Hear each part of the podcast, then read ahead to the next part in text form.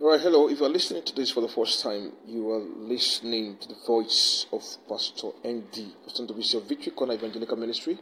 God bless you for staying connected. It is well with you. So, this is day five of this amazing program tagged My 12 Days in Christmas.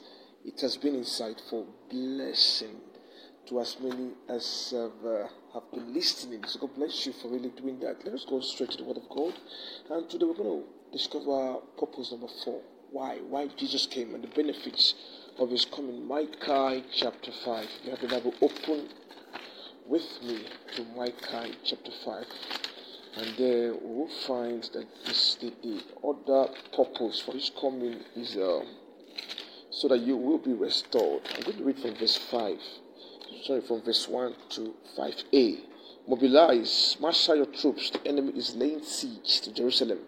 They will strike Israel's leader in the face with a rod. But you, O Bethlehem Ephratah, are only a small village among all the people of Judah.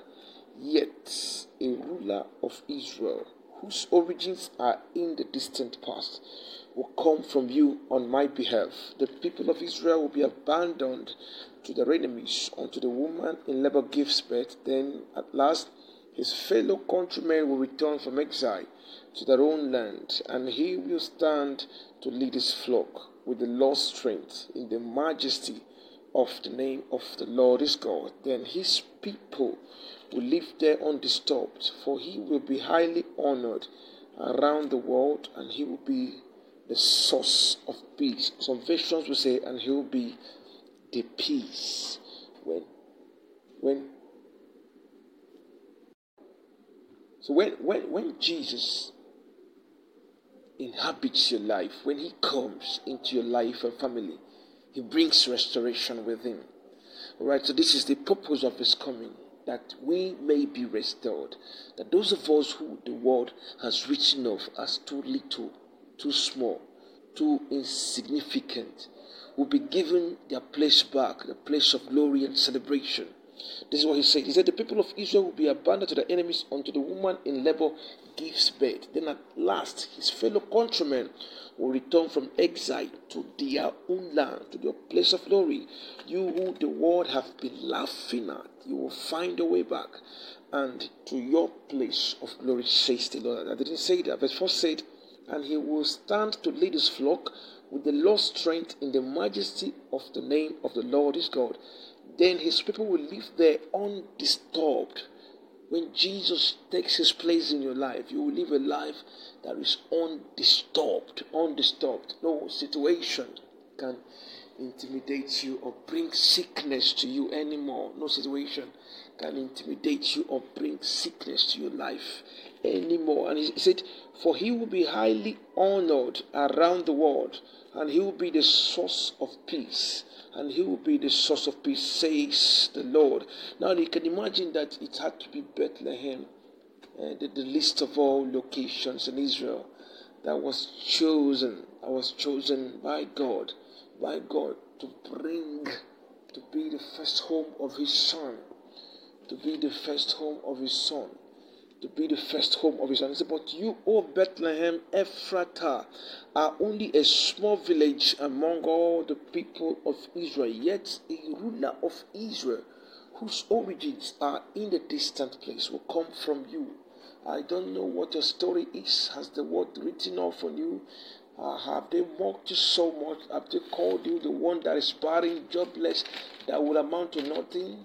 If to call you a carrier of bad news, hear me. This is what the Lord is saying. This is what the Lord is saying right now. This is what the Lord is saying. He said, He said, Out of you shall my ruler. He said, I will raise a ruler out of you whose, whose history is of old. Now he was talking about the ancient of days, Christ Himself.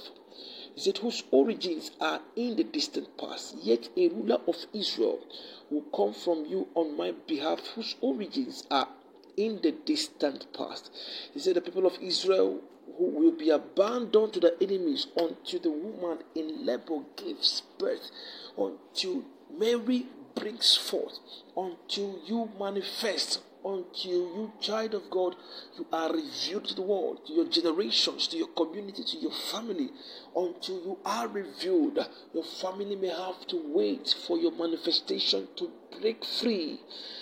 All right, your family may have to wait for your manifestation. That is why it is so dangerous to delay. If you have been given a given mandate by God to, to, to stand in the gap your family and you are given certain reasons for it, hear me, hear me. See what the Lord is saying to you right now.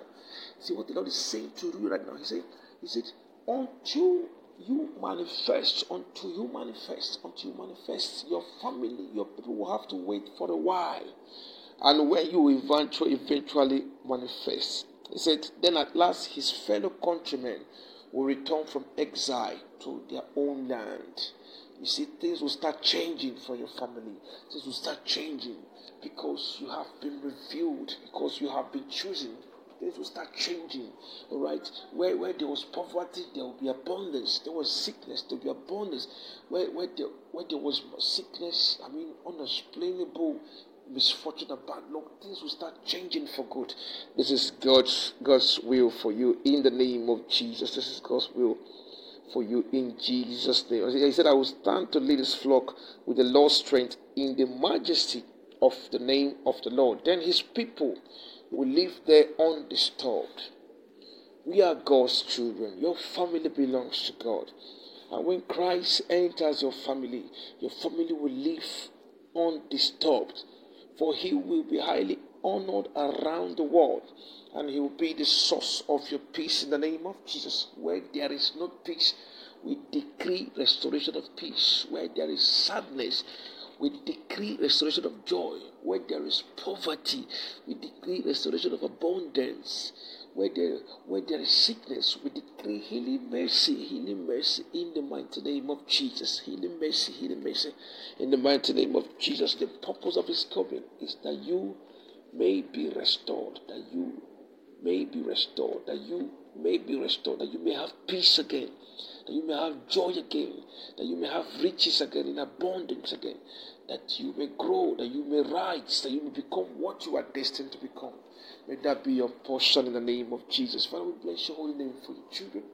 We ask that the coming of Christ, even as we commemorate your coming, of God, that you may cause your light to shine upon families that are connected to this platform in the name of Jesus.